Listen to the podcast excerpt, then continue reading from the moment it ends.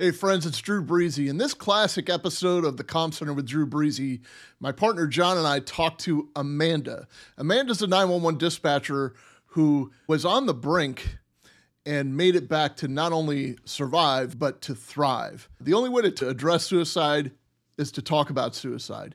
That's what we're going to do here. There are some pretty heavy topics here, but it's a story of victory. I promise you that. Also, do us a favor and subscribe to our YouTube or Rumble channels. Why don't you download the podcast? Leave us a rating and review. We'd appreciate that too. You can find us on Instagram at the underscore com underscore center. Enjoy this episode, which originally aired March 9th, 2023. Shootings in New York City have more than doubled this year.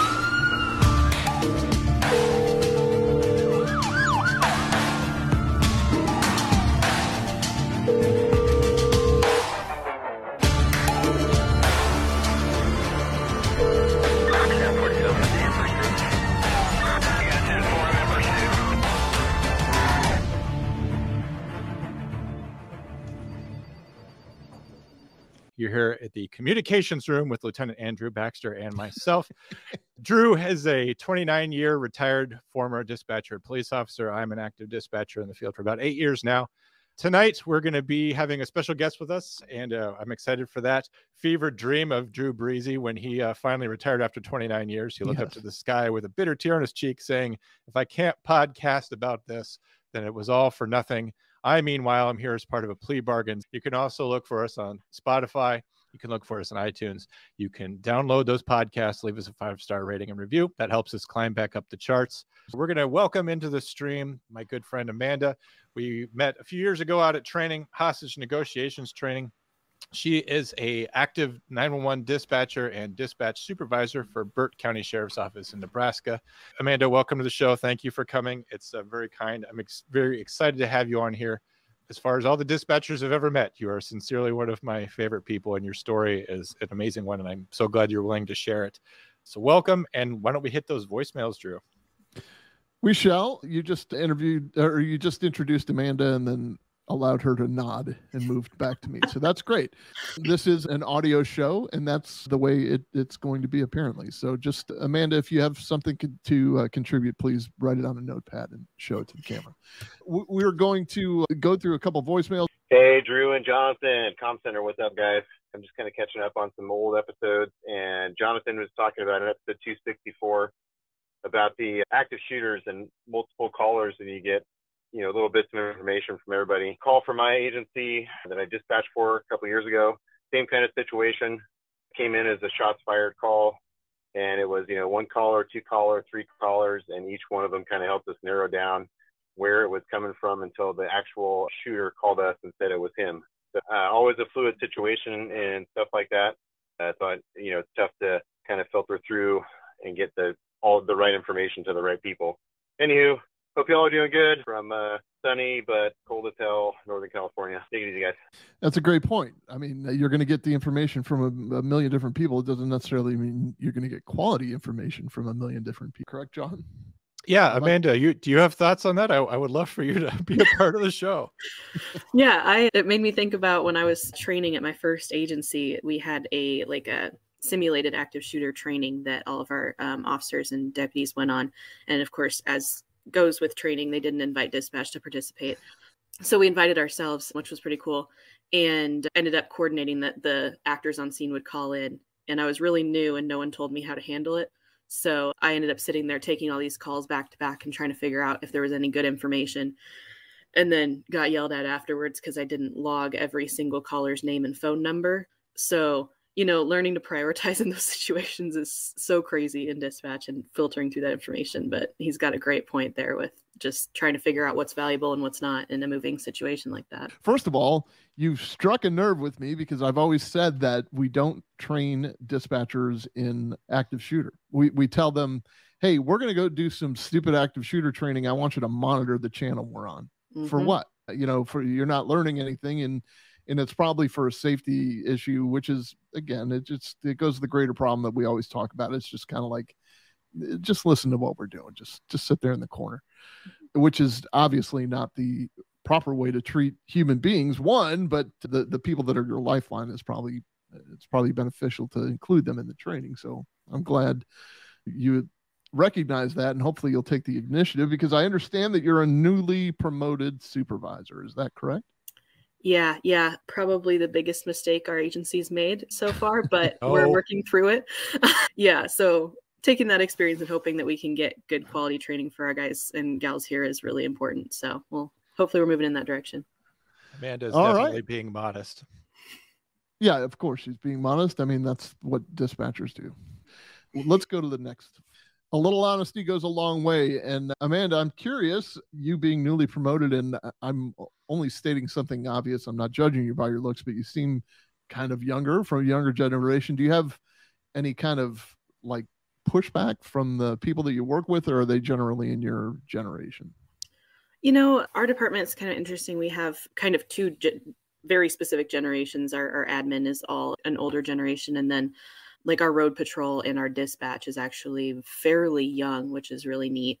So we get a lot of just the new perspective and people that are willing to set their ego aside and work together and not, you know, be trying to flex experience on each other and all of that. So we we're all around the same age, which is really, really a unique setup for a department. And I think we've got just a good mix, honestly. So That's great. Um, John, are you young or old? I'm, I'm just every day I'm driving over a cliff. The ethics part is just so critical. Sometimes you think that the stuff that you don't do at work doesn't matter at work, but it, it absolutely does. And people are always watching you. And in public service and elsewhere, I guess I can only really talk about public service. But truth is, when you're a boss, people talk about you, and you leave a room, you're still the subject of discussion, whether you like it or not. And just make sure that the stuff that they have to say about you if it's based on the truth, just make sure it's all good things. And that is largely within your control. your conduct on duty uh, and off duty says a lot about you when you're on duty whether you whether you like it or not and that's just part of the just kind of comes it's not written in the contract but it's something you signed when you decided to become a supervisor or not you specifically amanda but anybody you know if you're in a leadership role like that it, for people to look up to you you have to do things for them to look up to so It's not 10-7 canoe. ooh he that's that's gonna throw me off because he's saying it's not 10-7 canoe The 10-6 guy is definitely a, a newfie, just by the way that he sounds. And if he's not a newfie, then I'm super weirded out. My opinion, the higher the priority or the worse the call sounds when it's dispatched, the more serious for me as a street cop is good. I'd rather go to a call prepared and in the mindset that if I'm going, if like if I'm going into a scenario where I need to fight someone or I, I might fight someone, I might use force, something like that. I'd rather be mentally prepared and maybe even physically prepared and then get there just to find out that everyone's calm. So that's just my experience and my opinion for a street cop for six years. So uh, yeah, love the show.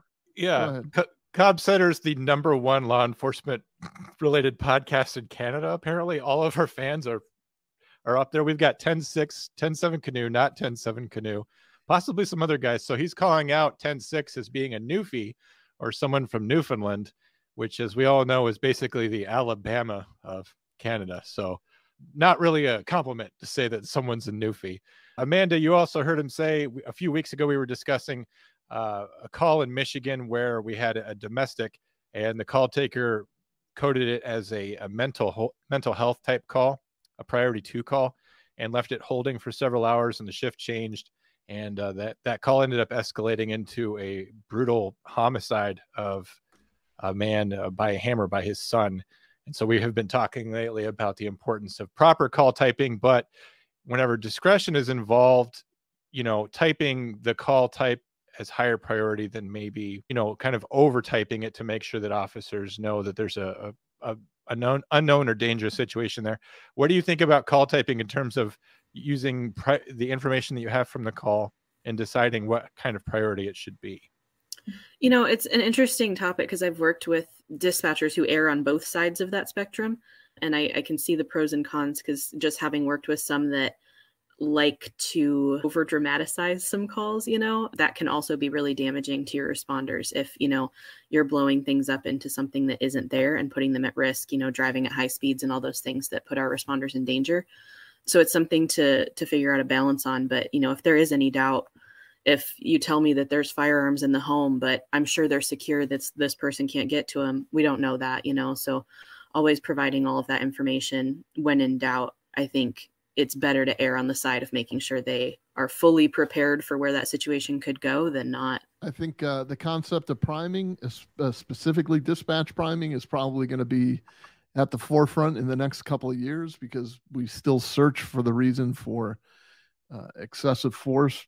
I, I do think at some point we're going to have to delve into the conversation of if you're if you're erring on the side of caution to say yes there are weapons in the house because you know that there this is the old example that you know that there's a set of knives in the in the kitchen drawer you're not you're somewhat priming that officer for some kind of confrontation maybe with a fight it's not you know it, it is scientific but it's not cut and dry but I don't know. I think it's just something to think about. There are definitely two sides to that story. I liked your take, Amanda, that sometimes like if you are constantly over dramatizing things, that that's where complacency sets in because we've all got those people in our communities where there's trouble there routinely, or we know to expect a call from that house or that person or that couple, and um, it can become very routine to us. And if we constantly are, are always putting it out like it's like the worst possible thing going on, you know, it might cause some complacency by officers responding. You know, I've run into this as uh,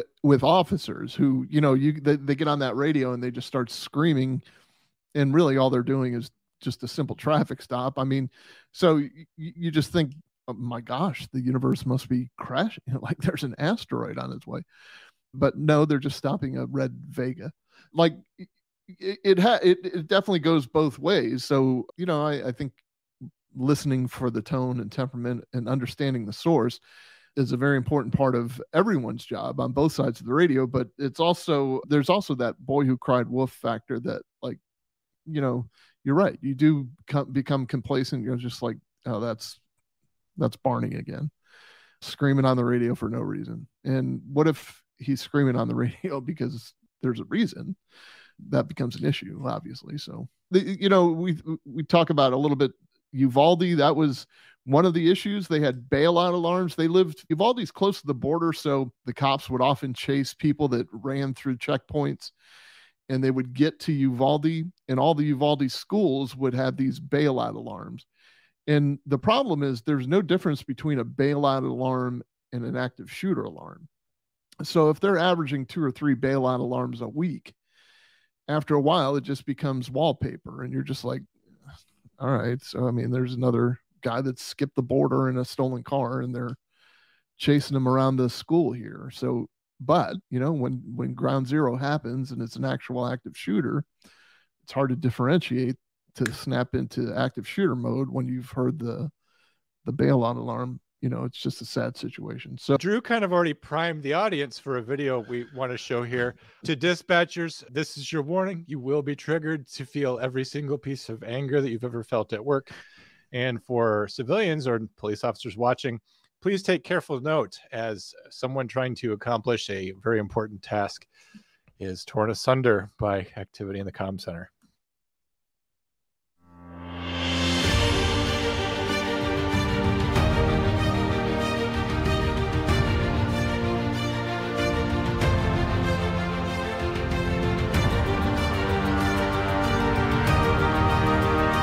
So the movie says that there's a caller that says, uh, "I think my neighbor's house is on fire," and this kind of goes out to all the all people. law enforcement traffic. Please hold.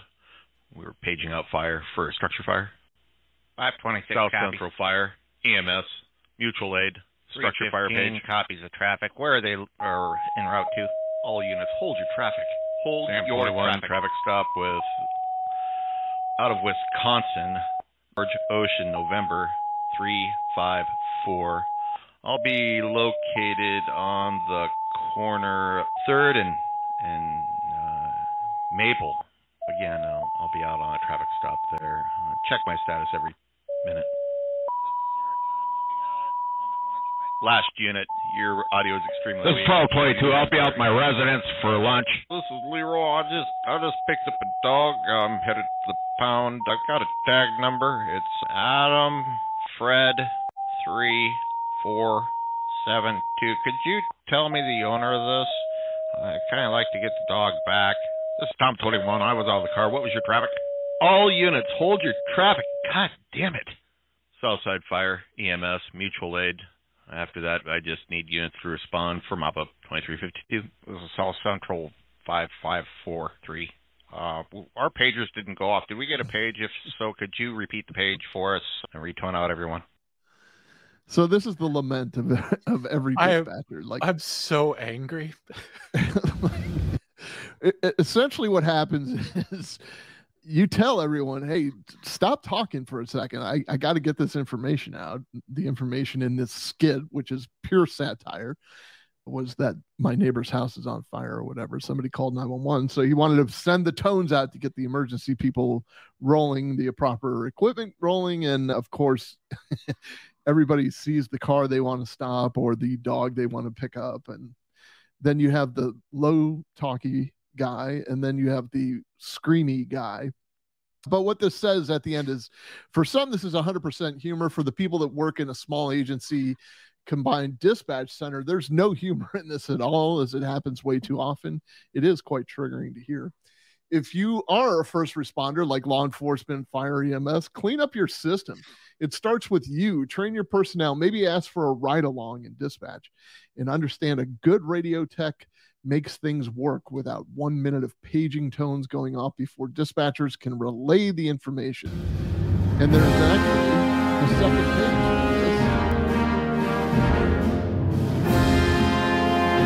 Uh, it also says if your radio te- if your radio tech can't make it work, get a new tech.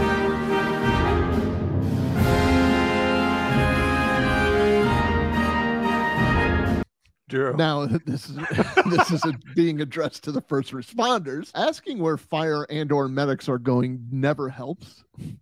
If it involved you or required you to be there, you would definitely know.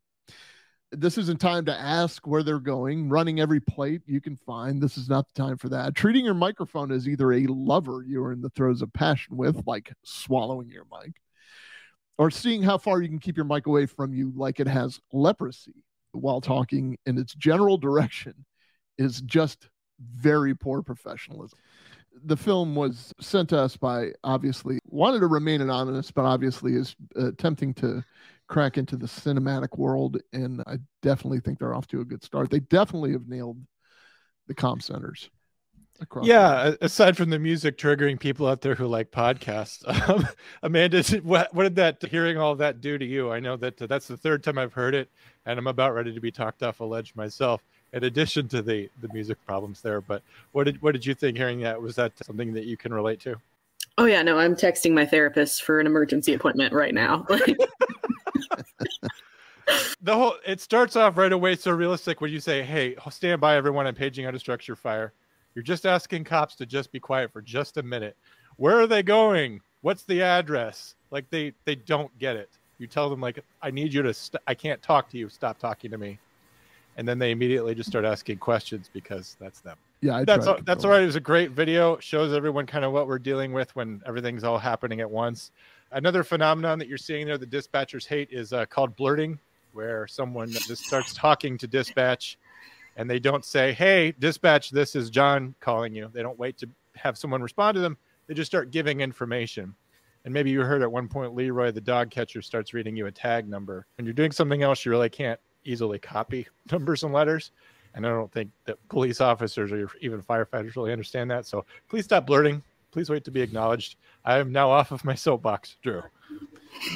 Amanda, please get it off your chest. I mean, lay into lay into it. Go for it. I have so many yours. thoughts. I just I don't even know where to start. You know, we're really lucky because we're a small department. Like our law enforcement channel is a single channel. And so we don't if there's something going on in the county, everybody knows about it. But what that doesn't stop is off-duty people who hear sirens going by and are like, "Oh, hey, is there something going on?" If if there is, I don't have time so it's just it's it's never gonna go away completely but you know those every single extra transmission every single extra question people just need to realize is taking away from the emergency at hand and it it might seem like well why why can't dispatch just tell me really quick well i can but i can't tell you and these 72 other people that also want to know at the same time You're right. Stand in line. Yeah it's just one thing after another. It's very triggering. It's fine. We'll we'll take questions from the chats. If you're in the chats right now, I'll do my best to pass on questions for Amanda. But Amanda is really here to speak for herself. For the past several weeks, we've been discussing on the show many different incidents, active shooters, tactical situations, domestic disputes gone awry. And throughout it all is the common thread of what's happening to the dispatcher. How do they feel? What are they dealing with? What do they carry home with them when they leave? What is it like to feel helpless when an emergency is going on? And even though you're doing the best you can, it never feels like enough. We could discuss those things, and I could tell you some things that I've been through, but you know, to be honest, I haven't been through a lot in my many years. I've been lucky that my mileage is low, even though my years are very high. And so we wanted to bring a dispatcher here onto the show to speak for many dispatchers like her and for herself. Amanda, how did you uh, become a 911 dispatcher and when was that? So I got my first 911 dispatch job in 2018. I think August. I started two days before my birthday in 2018. And I, like many dispatchers that I know, did not intend to become a dispatcher. It was one of those situations where I was bored with the job I had now and found a job posting and was like, that looks really cool. I won't get the job, but you know, might as well apply. And turns out that 911 dispatcher, sometimes there aren't standards for that hiring. And then they hired me. So that checked out. But that's how I got my start. Um, never really intended to get into it, but fell in love with it right off the bat. So, and like me, you I believe you came from a retail background. Is that true? Yes, I was working at Walmart at the time, which turns out does give you a lot of conflict resolution skills. And transferring that into 911 dispatch actually was not as big of a change as I expected. I have to say, I agree. I, I came from Target and we had some of that too. So if your background is something other than law enforcement or call centers or whatever you think that you would need before you would go to 911, I guess I would say we'll take any kind of person that can come in and learn.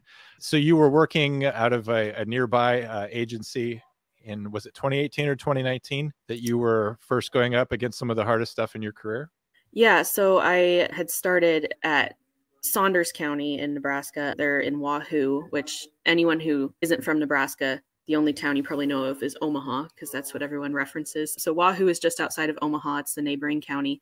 And I started there in August of 2018. And the incident that happened was in March of 2019. So I had about six months on. We didn't really have training training at that agency at the time. So I trained officially for a couple weeks in August when I started and then we were a two person dispatch center for the most part. So they basically just paired you up with an experienced person and hoped for the best. And sometimes it was worked, sometimes it didn't. So going into March of 2019, we had come out from a one of a really severe Nebraska winter. We had over 50 inches of snow for that season and had a large amount still on the ground going into March. And then it had just a huge spike in temperature. Within a week, we went from about eight degrees to 63 degrees across the state, which obviously melted all that snow very quickly and uh, caused massive flooding across the state. And uh, we were lucky in Saunders County that our county was bordered on two of our sides by the Platte River which the Platte River literally has no water in it at any other time of the year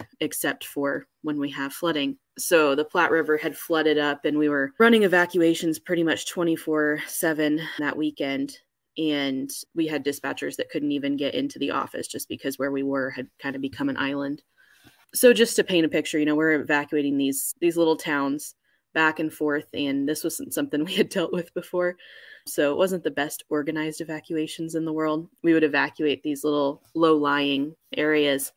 And then a couple hours later, we'd be told flooding went down, they can go home. We'd let everybody go home. And then a little bit later, we'd be told, oh, just kidding, it's flooding again. We got to get them all out. It was pretty much our nonstop for a couple days, um, just getting people in and out, getting people that got thought they could drive through floodwater, which you can't, and all sorts of different calls back to back. So just going into it very mentally exhausted for everybody. And then the second, I want to say it was the second day of severe flooding, one of our deputies who was off duty, he was on the fire and rescue department and he called in and said, Hey, just heads up, I'm going to be taking a team with the rescue department out to assist a neighboring county with a water rescue.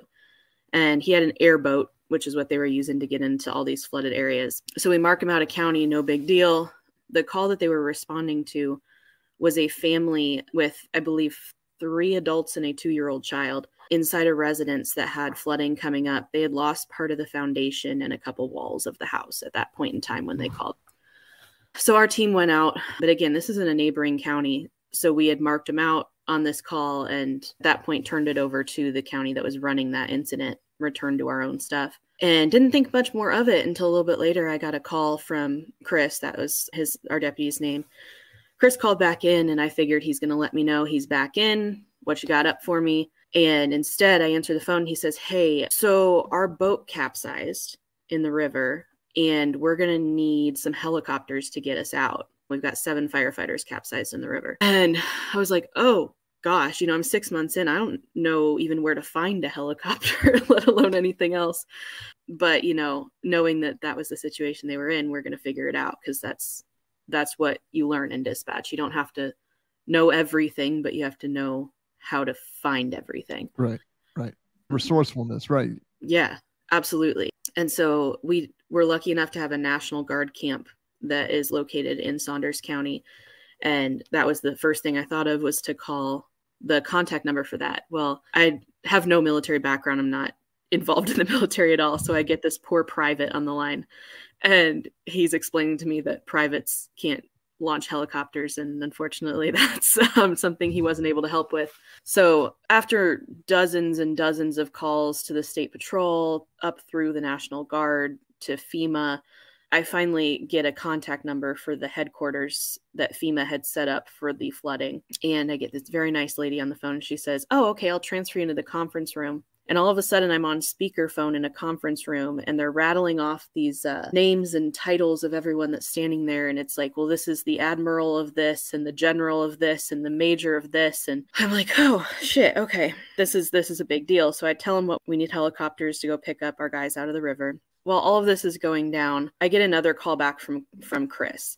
And this was when I really knew that something was wrong because when Chris had first called me, he was one of those deputies that he could be in a high speed pursuit with shots fired and he'd sound like he was chilling on his couch watching TV. Hmm. Very calm, never got flustered. About five minutes after Chris's first call, he called back in and I answered the phone and he said, Hey, I know you guys are doing everything you can. I don't want to bother you, but I don't know what else we can do to get out of here. And having heard Chris always be confident and always calm, and he was always in control of the situation, I heard that call and I was just, Oh, Chris is in the water. And at first, on that first call, I didn't realize Chris was one of the ones in the water. I had pictured him in my mind that he was standing on the edge of the river watching this happen and calling for help. And then I realized that he's in the water holding on to this capsized airboat while he's calling me. Amanda, is that not very common though in in the communications world for a 911 emergency call taker or for somebody who's an emergency dispatcher to have to fill in your own blanks like it's just something that comes with the job mm-hmm. because often you don't get the rest of the story or often you're just hearing somebody in in your ear describing what's happening so you kind of have to fill in your own blanks i mean do you see that often do you feel that often Oh, absolutely. I think every single call, most dispatchers that I know, they're painting a mental picture in their head of what this scene is looking like, what we're sending our people into. Mm-hmm. and you know it's it sometimes that picture is flawed and there are missing pieces that we're not getting sure. from the caller or from our responders on scene even and so putting those pieces together is is our job you know to to get those extra details and figure out what is going on and what needs to happen so that was kind of what we were working with you know is we're we had one understanding of the situation and walked into something completely different once we realized what was really going on there so as this is all going on, we finally get confirmation from the National Guard that they've made two Blackhawks available to us and are putting them up in the air. What kind of time frame are we talking here at this I want to say from the first phone call we got from Chris to the time that we had a confirmed helicopter in the air was about 30 minutes.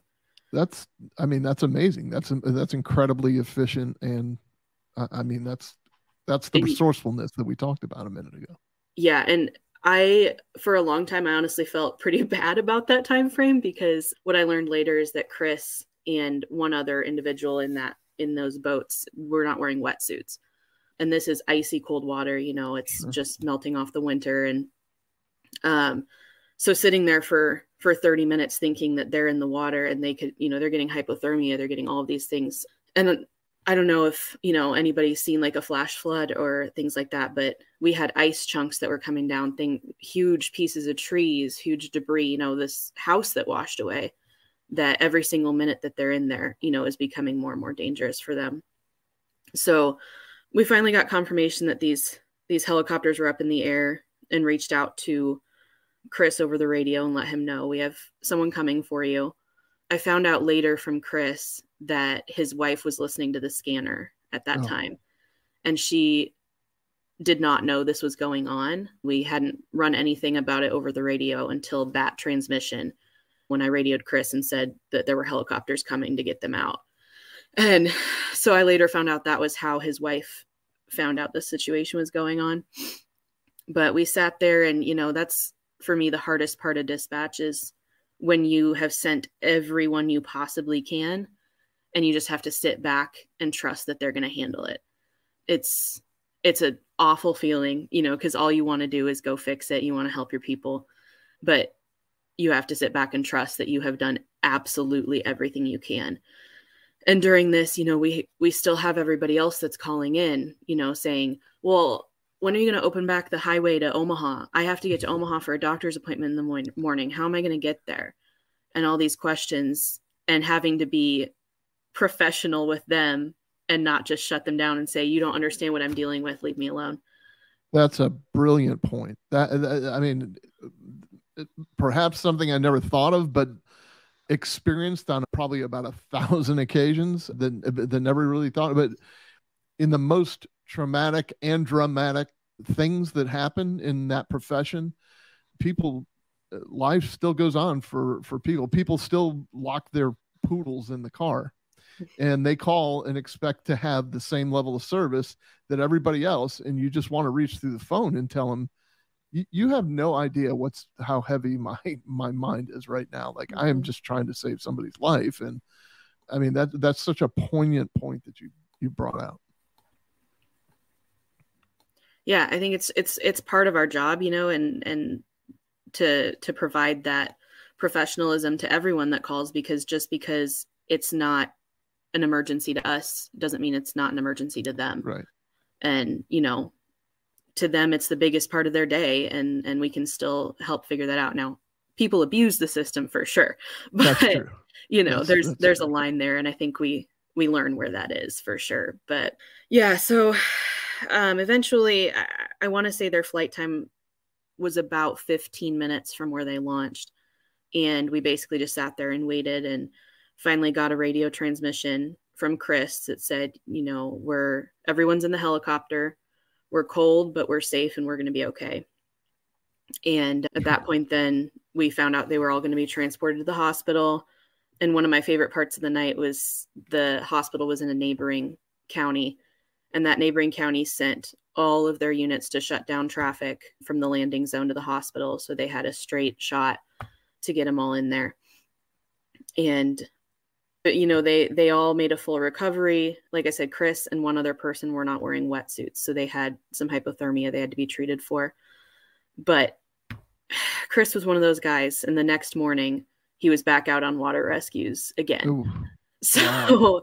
he's just one of those people that always has to be out, you know, getting out there helping and and no matter what's going on. So that was the first like what I would call critical incident that I had ever handled, you know, as a as about 6 months into to working as a dispatcher.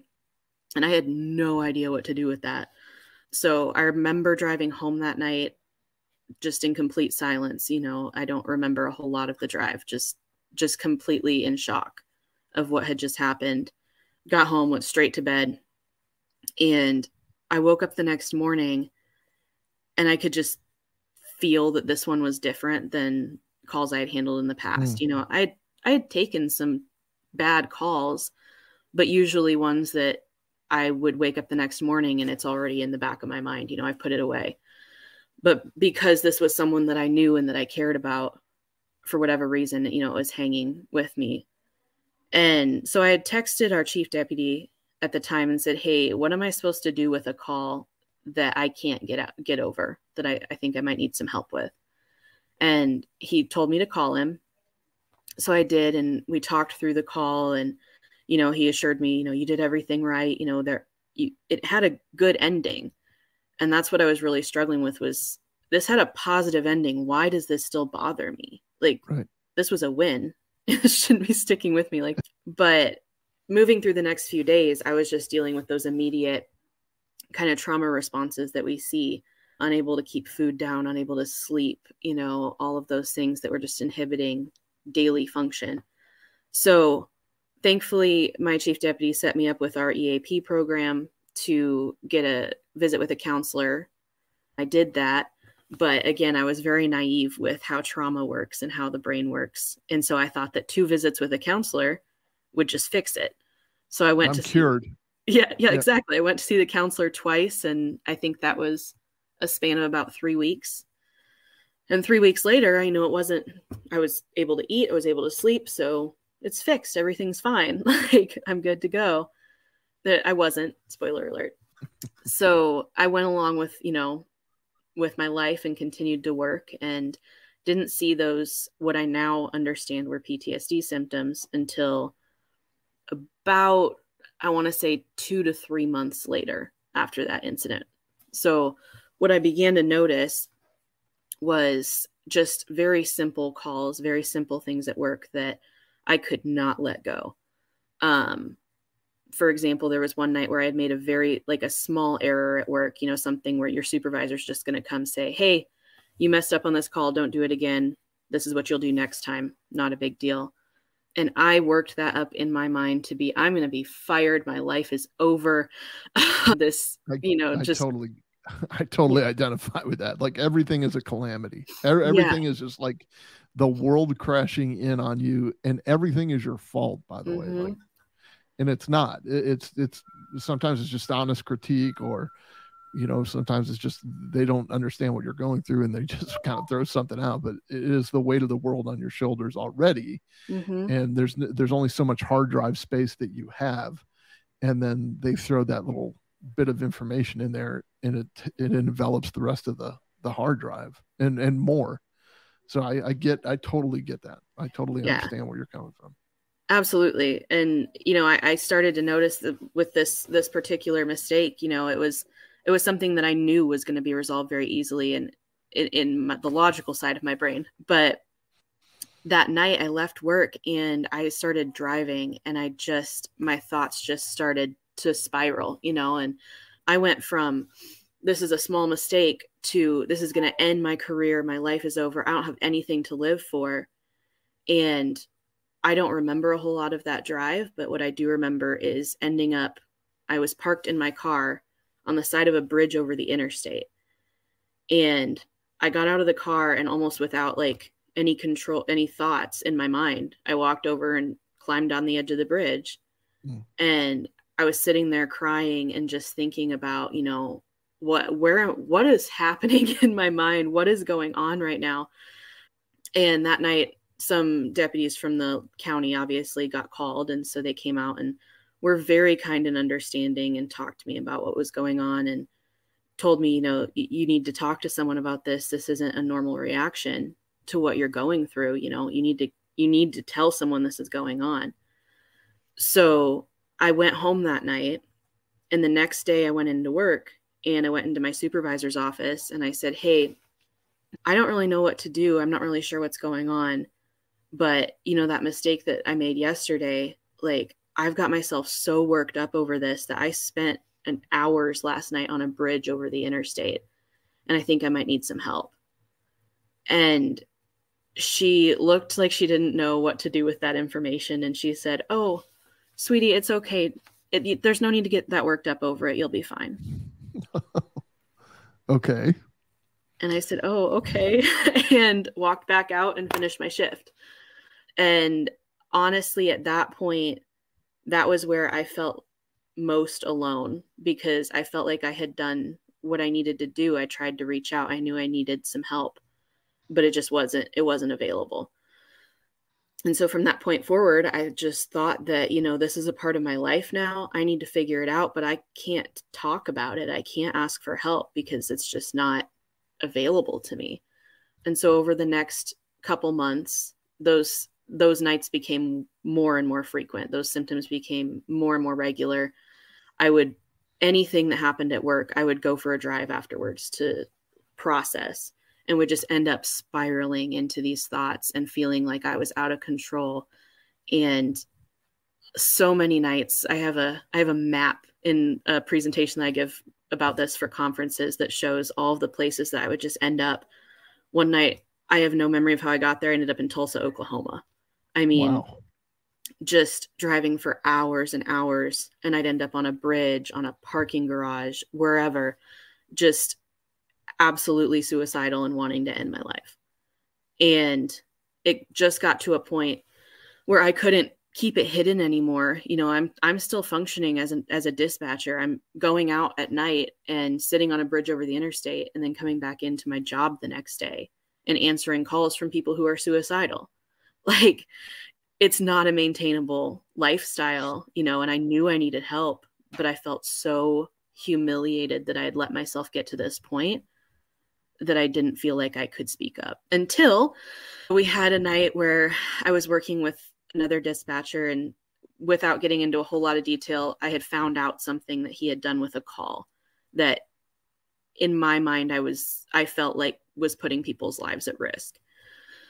And because of the thought process that I had let myself get into over these months was everything is my responsibility and if I don't fix this, it is my fault if somebody gets hurt or dies. And so I left work that night same thing, started driving, trying to process all of these thoughts and everything. And I started spiraling into if you can't fix this, what are you doing here? Like, you're worthless. You shouldn't be in this job. Why are you here? And it just went down this whole rabbit hole of thinking to the point where suddenly I was having these thoughts of, I wonder if it would hurt less if I shot myself in the head or in the heart. Mm. And I had that thought and it kind of shocked me back to reality. And I thought, whew, yikes, okay, that's not good. But it's fine because I don't have I don't have a gun with me, so it'll be okay, you know, whatever, I'll deal with this later. Well, at that point I remembered that I had put my gun in my vehicle the day before to go to the range and had never taken it out. So now I'm realizing I'm overwhelmed. I'm having these thoughts and now I have the means to carry them out if I want to do it. And I'm thinking, okay, maybe tonight's the night. Like I just I can't do this anymore. And so I pulled over at a way station outside of Lincoln, Nebraska, and parked my car. And I'm thinking, you know, do I want to just do this now and just get it over with? Um, so as a last ditch effort, I decided to reach out to the suicide hotline. Mm. And I thought, you know, worst case scenario, this is my last day on earth. What does it hurt to be brutally honest with some random stranger, you know, and and and just see what's out there. So I'm communicating with the suicide hotline and tell them everything that's going on and you know they have to ask those safety questions, you know, and they ask, you know, are you thinking about ending your life? I said, "Yeah, absolutely." And they're like, "Okay, well what do you plan on doing?" plan on shooting myself. Okay, do you have a firearm? Yes. So at that point in time, you know, they say, well, we need to contact emergency services. Either you do it or we do it, which it doesn't really make sense because I, I basically, I tell them, you know, I'll, I'll contact emergency services. I'll get myself some help. And I end the conversation. And then I sat there and I was thinking, you know, I don't have to call in on myself. I can just make my decision and drive away now if I want to but I really there was something still there that I felt like I wanted to make one last ditch effort to really see if I could get help. And I pretty much made up my mind if it didn't work tonight, then I'd be done. And so I did call our local dispatch center. I called 911, which important to dis- to point out this was not the county I worked for that I was in at the time. I called 911 and told the dispatcher, you know, that I was considering uh, suicide and that I had a firearm. And so the local sheriff's office comes out. One of the lowest points of my life, because, you know, we all know how that works when you have a firearm. You know, they pull you out at felony stop and that sure. whole process. And I remember going through that. And as I'm sitting in the back of this deputy's cruiser, hmm. I just remember thinking, how did I get here? Like, I'm supposed to be one of the good guys. Like, I'm supposed to be on the other side of this call right now. How am I the one that's the bad guy here? How am I the danger, you know? And it was just absolutely rock bottom. But again, those deputies were so kind and so understanding and listened to the whole story of everything that had happened over the last few months. And they took me to the hospital. And unfortunately, here's where the mental health system in America is horrible because I got to the hospital at approximately, I would say three, three or four a.m. and I was discharged by eight o'clock with my firearm. Jeez. So as I walked away from that, I went home and I, I thought, okay, I, I know that I need to get help now because this is not something that I can handle on my own. I went home and slept and then went in for my shift that afternoon and sent an email to the admin at my department and said, I need to make you aware of this incident that happened last night. I think I really need some more help. Could we set up a meeting to talk about this and see what we need to do? So I had a meeting with them that week. After that meeting, I was placed on admin leave and told to go get a psych eval. I went ahead and got this psych eval, and then I was told, hey, you're going to be on admin leave until we get the results back. With no timeline, no understanding of what was about to go on, I'm sitting at my apartment in Lincoln for a month with no contact, no follow up, and this is October when I've been placed on admin leave. So I have no updates from my department for about a month as I'm sitting there twiddling my thumbs doing nothing in my apartment until the Tuesday before Thanksgiving. And that day I get a call from the sheriff at about three o'clock in the afternoon. And he says, Hey, we got the results back of your psych eval. They're not good. We don't believe that you should come back to our department. You'll have your termination letter in the mail in about a week. Oh my God. And so I hung up the phone with him and called a couple of the deputies that I had good relationships with to say goodbye. You know, thanks for working together and all of this. And I've been let go. And then I went over to my sister's house for a couple hours and cried on her couch, left her house, wrote a suicide note on my phone, and just started driving. I didn't have a plan. I just knew I was done because my last support group that I had was that department. You know, I had close friends, I had supports that I would talk to about all these calls, and now it had been yanked out from under me. So, wrote a suicide note, started driving, and I had called an acquaintance of mine that worked for the department where I was at and had told him that I was considering suicide. And I was like, you know, hey, this is what happened. I got let go from my department and I can't live anymore. I don't have anything else to stick around for.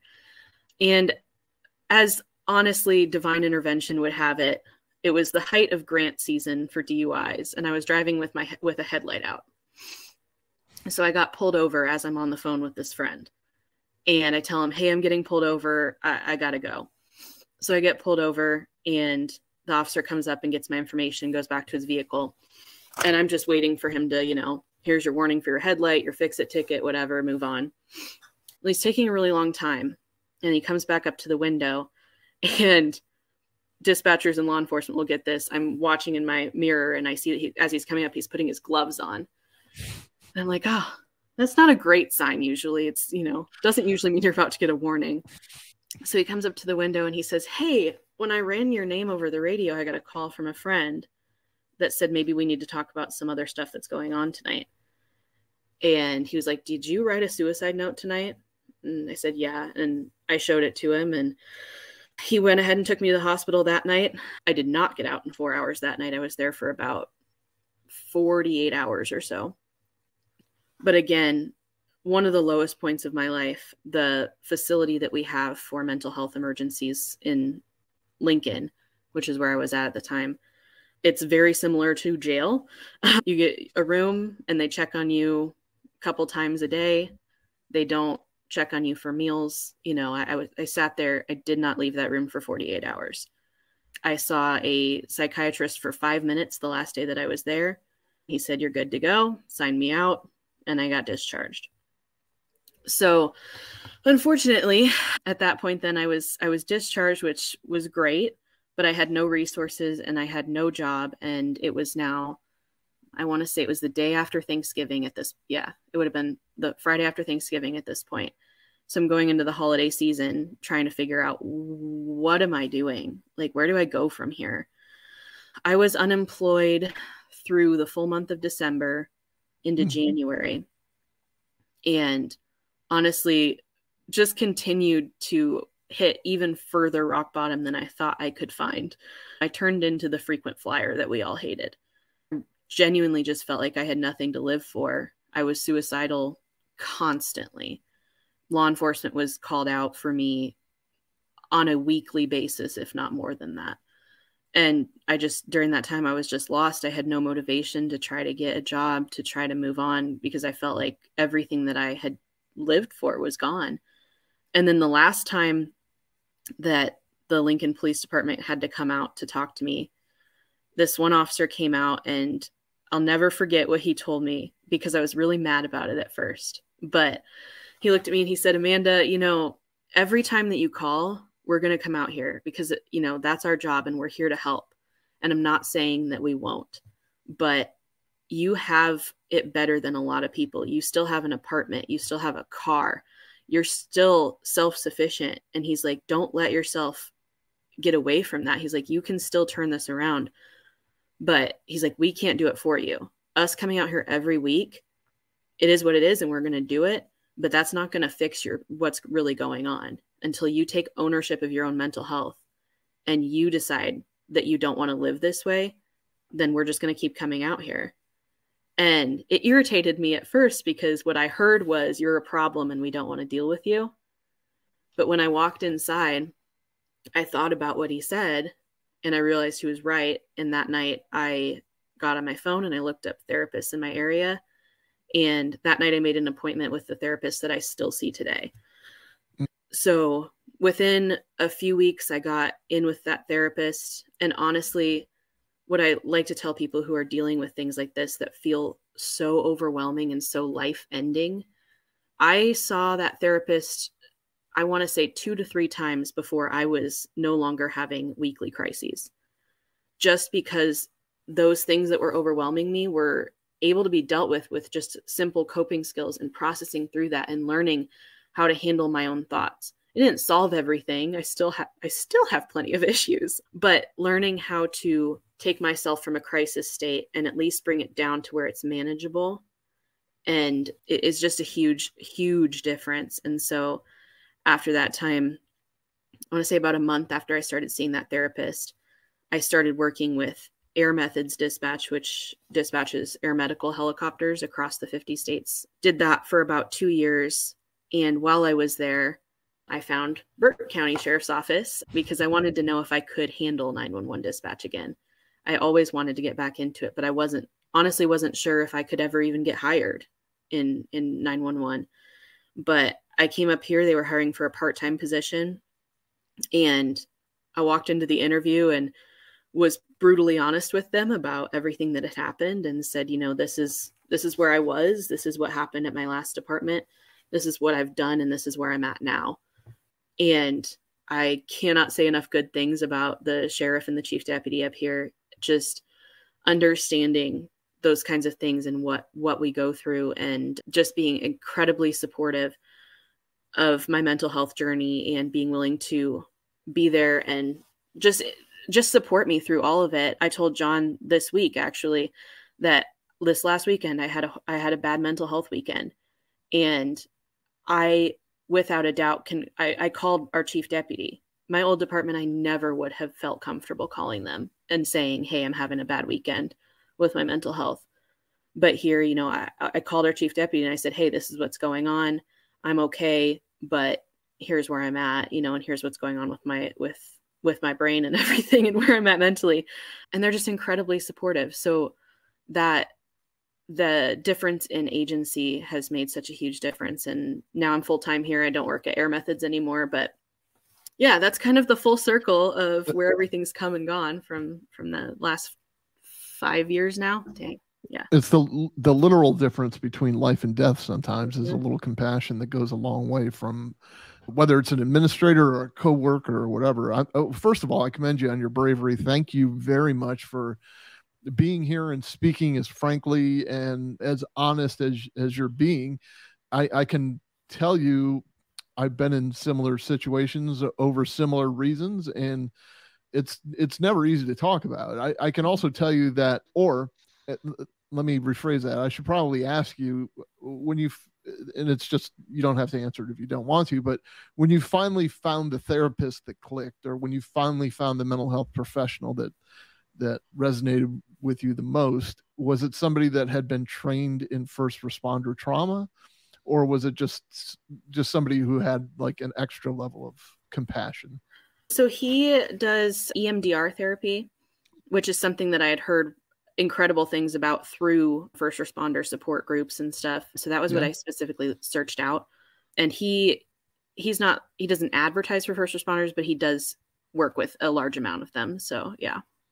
Uh, EMDR is, if from what I understand, I mean it's it's to draw the uh, the trauma out of you through eye uh, EMD. I'm trying to figure, uh, remember eye, what the eye movement. Um, Amanda, you should just tell us.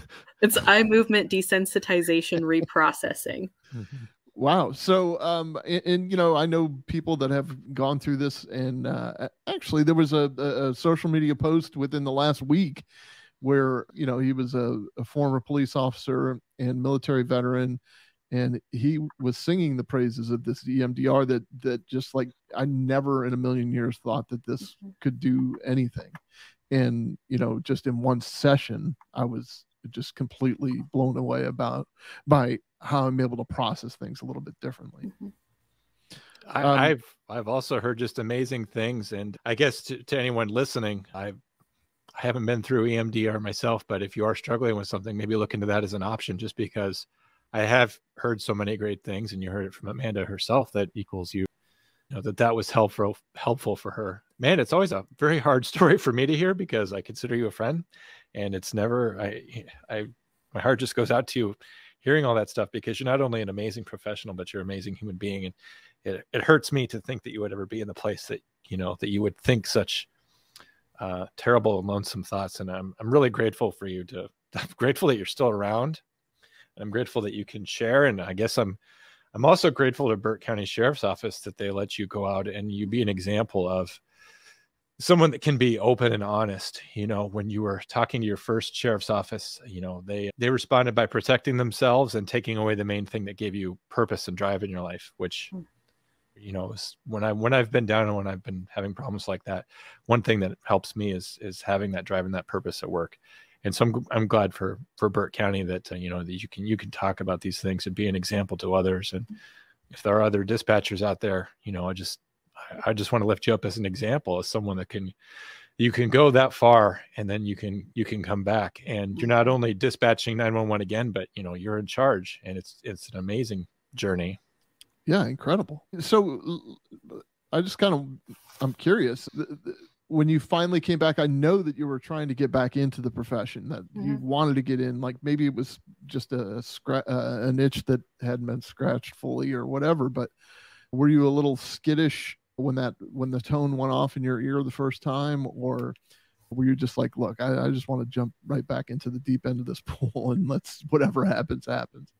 Yeah, I it's something that I feel like I don't notice in the moment with calls just because I, it's just a dispatcher reflex. I think you know when you're in the middle of that call, your adrenaline kicks in, and you're just you're just focused on what you need to do next. But it's definitely something that I keep in the back of my mind when I have a call that is similar. A lot of times, if I have something where an officer gets assaulted or something like that, it can set off those old feelings of I I'm out of control and I don't know how to fix this. And so, just being really aware of the baggage that you carry into your calls is huge. And when i have a call like that where i feel like i i'm this one's going to stick with me i either try to talk about it with a friend talk about it with a coworker and a lot of times i'll hit up my therapist right away and say hey i'm going to need an appointment next week. Like we've got some stuff we need to go through. But yeah. really being proactive and identifying those calls before you let them get as far as i did you know in, in, at my old department so had you had any resiliency training before you started at either agency? Absolutely not. No, uh, I, I, think that's something else we lack in the profession mm-hmm. is is preparing. I mean, you, you, know, there's this fine line of of just throwing a bunch of gore at a at a week one dispatcher that you're trying to train just to like kind of shock or desensitize them or like, hey, this is what you're getting ready to get into. And you know, and then there's two arguments to that. One that well, we don't want to drive them away. We already have a high turnover rate. But then the other side of that is, well, if they're not ready for that, then maybe we are kind of doing them the favor before we kind of ruin them mentally. Like that's that's what happened to you. I mean, you were knocked off your mental track for for quite a while, and, and it took a lot of hard work and honesty and integrity and within yourself to get back on track. So I, I don't think that we do enough of the preparation work in the profession, to be honest with you. Yeah, and one thing I'll say, you know, just when I when I talk about this, I do try to be gracious towards my old department. You know, there's stuff that I wish that they had done differently, but there's also things that I wish I would have done differently, you know, in communicating what I needed and what was going on. And I think that it's such a difficult situation for anybody to be put in. You know, I didn't know how to handle it. So, you know, I can't ex I can't expect them to also know how to handle it. And so it was the first time they'd been faced with a situation like that. So I can understand, you know, especially from an administrative perspective, they always are thinking about liability and all of those things. So oh. I do try to see it from their perspective. And I, I think that in their minds, they were trying to handle it the best that they could for the department as a whole.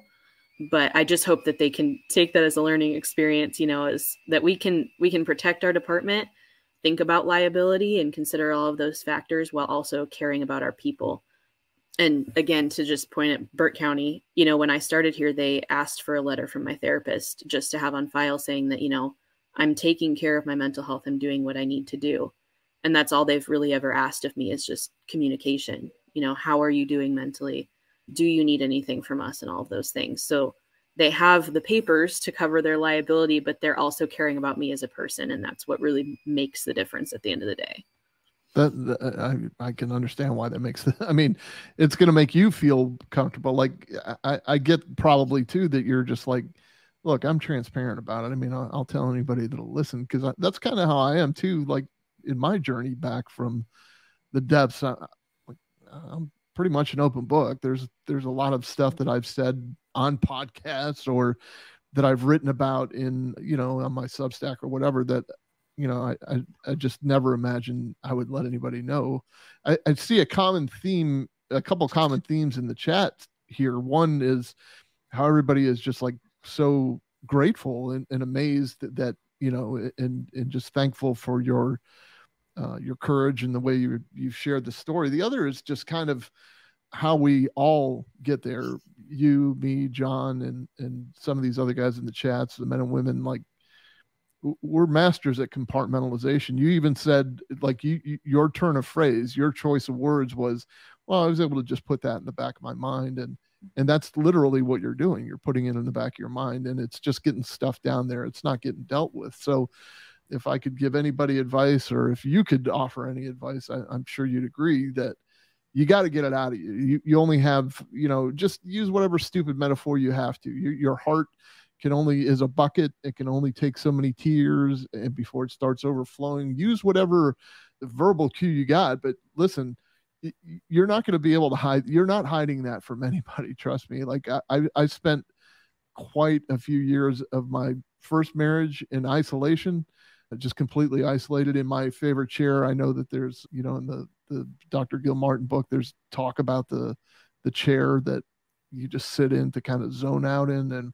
I spent years and years and years and years in that because I didn't want to bring any harm to my my wife. Like I didn't want to I, didn't want to talk about it to her I, out of protection for her. And then two, selfishly, I just don't want to talk about it. Like holy shit. I do think though what cops miss out on, and I, and this is why I think that you're so important in this conversation, and John too. Like what cops miss out on is the the the dispatcher's feeling that it, it's an extra sense of thinking that you're marching somebody to their death and that's kind of the sense i got from when you're trying to arrange for black hawk helicopters to save somebody who you know well Do you do you get that sense even today when you're dealing with officers on the radio or? Yeah, I, I really like the way you put that. Honestly, it's it's a good way to think about it because just that feeling when you know you you've heard the situation, you know, they haven't heard that.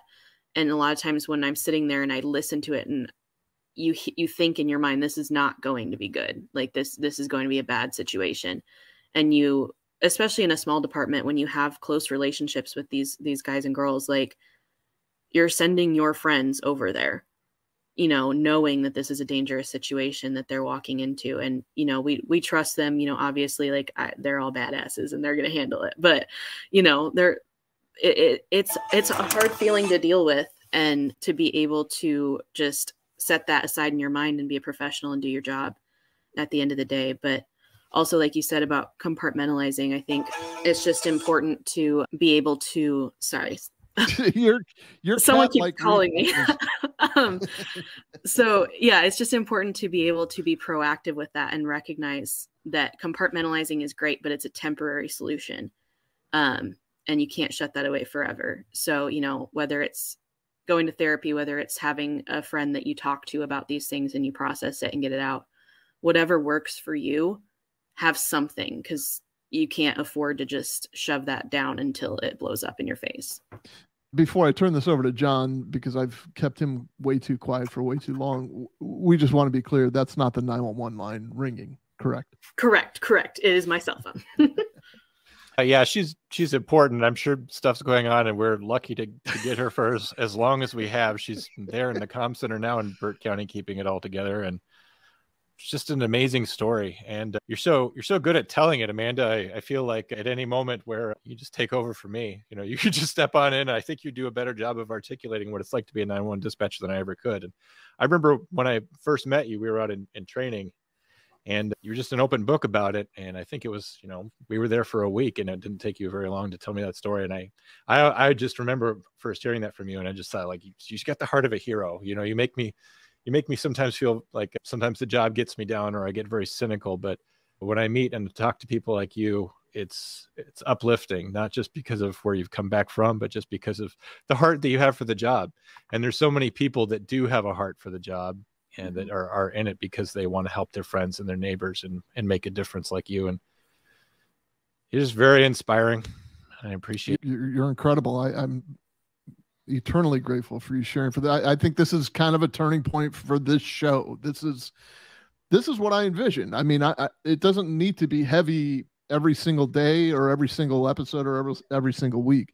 It doesn't need to be fun and campy every single episode and every single week either, because Amanda's story is one of a trillion. And and mm-hmm.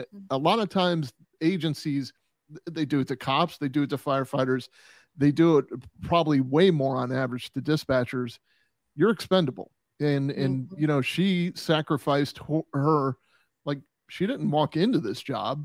Mo- most of the time by the way there is psychological testing for dispatchers. I don't know if th- that agency did that but you're walking into this job with a clean slate and halfway through it six months into it you're like man something's not right. And and you know you look at that ptsd checklist and you're like yep, that, that, that, that. I'm short with everybody. I'm short, you know, like hostile. And, hostile. And you're in a room full of people who are in the same boat. That everybody is hostile with one another. I mean, the cops aren't necessarily kind to you, or the firefighters sometimes. The citizens definitely aren't kind to you because they're in some weird crisis anyway. And and then we tend to kind of turn on each other because we haven't really dealt with these issues, you know, yet or, or we're starting to at least in in your story like in your you, you being an advocate is what's helping all of this. That's what's kind of that's what's going to break the dam. That's what's that's what it's going to take.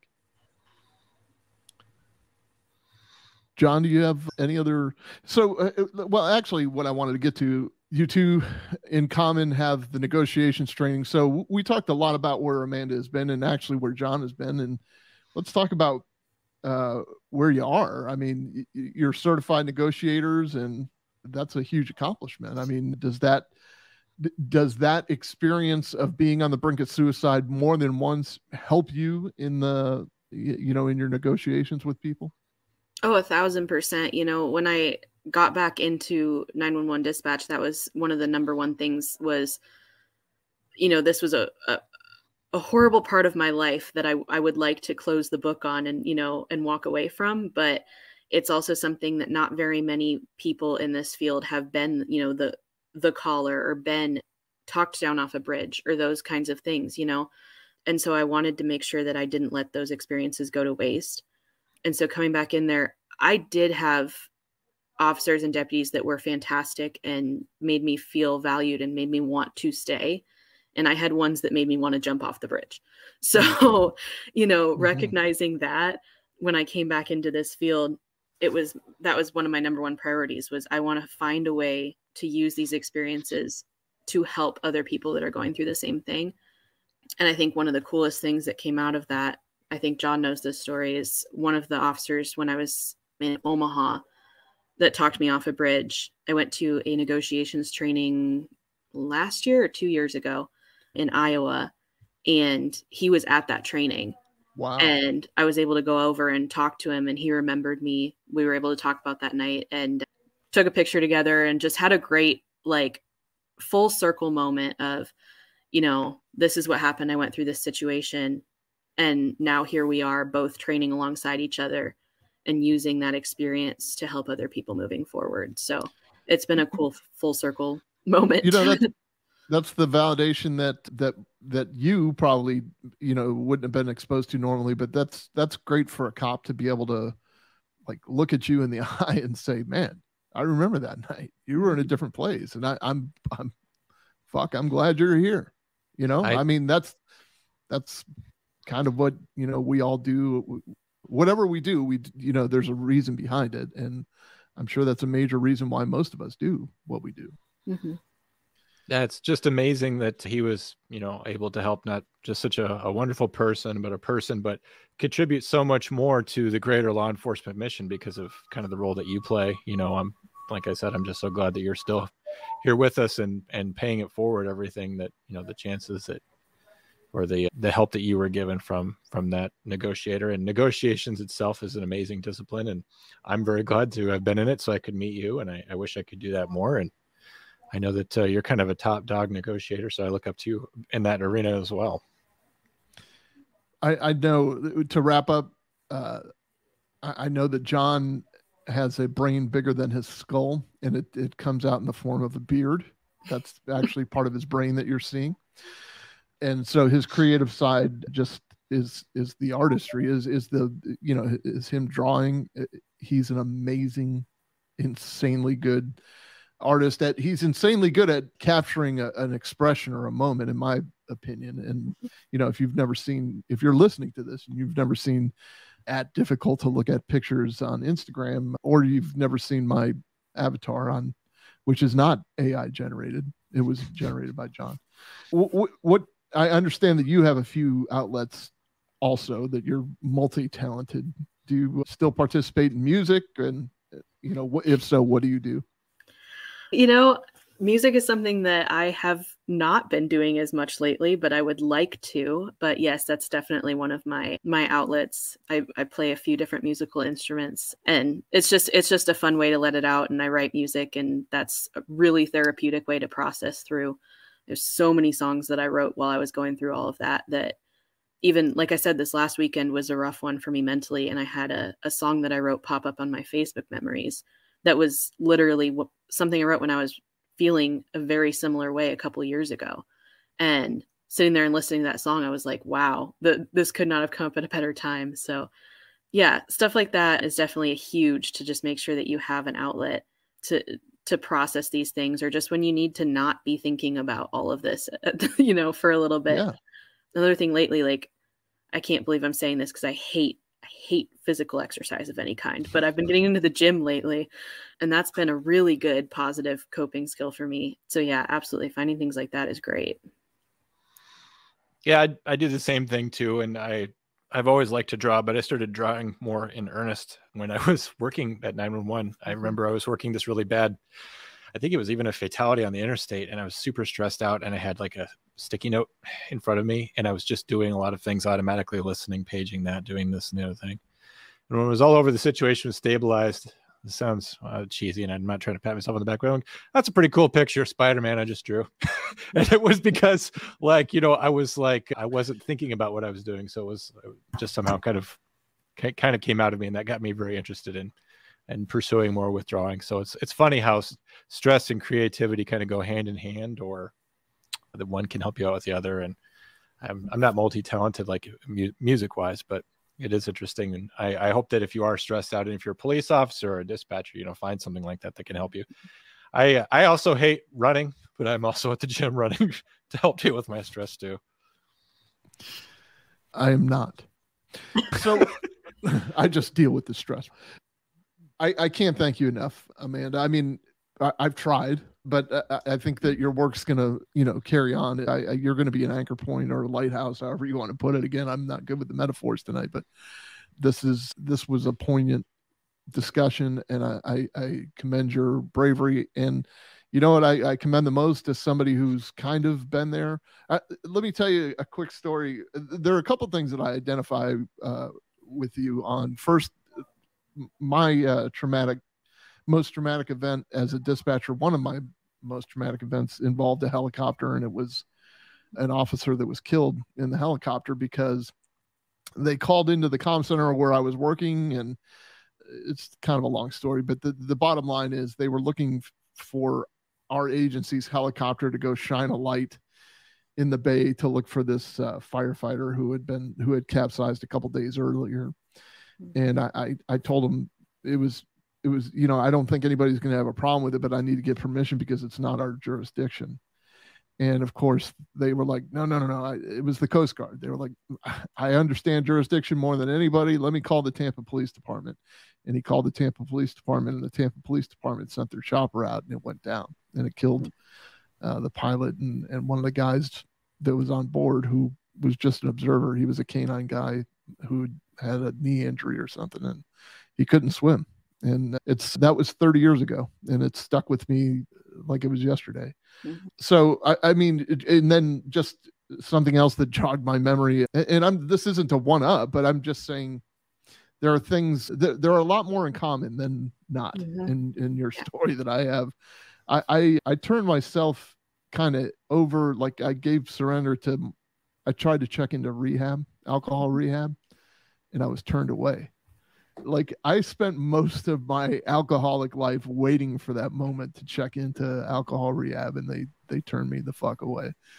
You know, luckily I was still game a day or two later because they finally had a bed for me. But you know, I, I just want to tell you the the resiliency, not necessarily the mental health resiliency, but the resiliency to stick to something that Amanda has demonstrated, something I'm trying to tell you.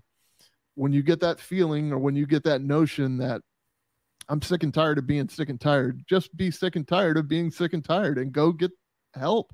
Recognize it. Just be honest with yourself. It, it's okay. Uh, you know, I hate that. I'm not a big fan of the it's okay to not be okay. I'm really not a big fan of that phrase, but it really is a normal reaction that you had. I mean, how else do they know? How, how else would they be able to prognosticate or, or, or predict what your symptoms are on a stupid little check sheet if millions of people haven't been through this already. Mm-hmm.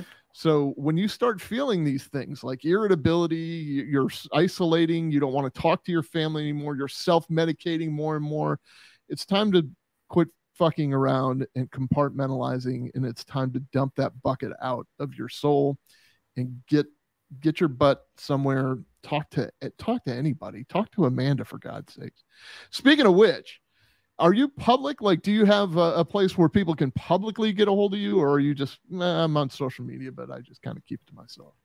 I mean, yeah, like if if I usually share all of my contact information at conferences and stuff, if people have you know have questions or you know, I also have like a list of resources and stuff that I've used and I recommend to other people if you're going through something or if you know somebody maybe who handled a call and just need a little bit of extra support. So yeah, I don't I don't know what the best way is to share that with people, but I'm definitely open for that.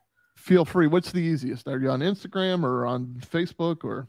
Facebook's probably the easiest place to find me. I don't really check my Instagram, and on Facebook, I'm just Amanda Whitney, and you'll see that I work at the Burt County Sheriff's Office. That'll you'll you'll find it.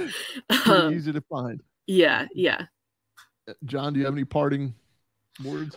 Wanted to give a shout out to Burt County Dispatcher Mandy, who's working tonight. She's brand new, but she's uh, in good hands to have a long career here with her supervisor Amanda, who was you know, uh, obviously just born for the job, talented at it. Uh, thank you guys for doing what you're doing down there in Burt County. And thank you for telling a story not only of, of your own journey, but of the things that can happen in Nebraska, because a lot of people just don't know about bad stuff that can go on out there. And we really appreciate you being on the show. And the mere fact that we're, we're running towards two hours just shows how much Drew has really enjoyed this episode. And to be honest, like I, I look up to both of you and I, I'm proud to be associated with you guys. Wow. I never knew that. I think I'm going to cry now. So, from on behalf of Amanda and John, who is at at difficult to look at pictures, I was made fun of earlier, like I'm an old man who doesn't know how to handle a VCR, but I do know my way around the internet. Apparently, we're we're to wrap up for now. Please call and leave us a voicemail. We didn't get to any calls today because I know it might shock you, but I am an old man who doesn't know how to operate a VCR. So please call 848-266-6911 848-266 com uh, I'm sorry, 848 com 911. That's pretty catchy, isn't it, Amanda? Oh, I thought you guys were going to fight over blue cheese versus ranch on wings. That's what I was waiting for. We Amanda, where do you stand in the blue cheese? Do you back the blue, as John says?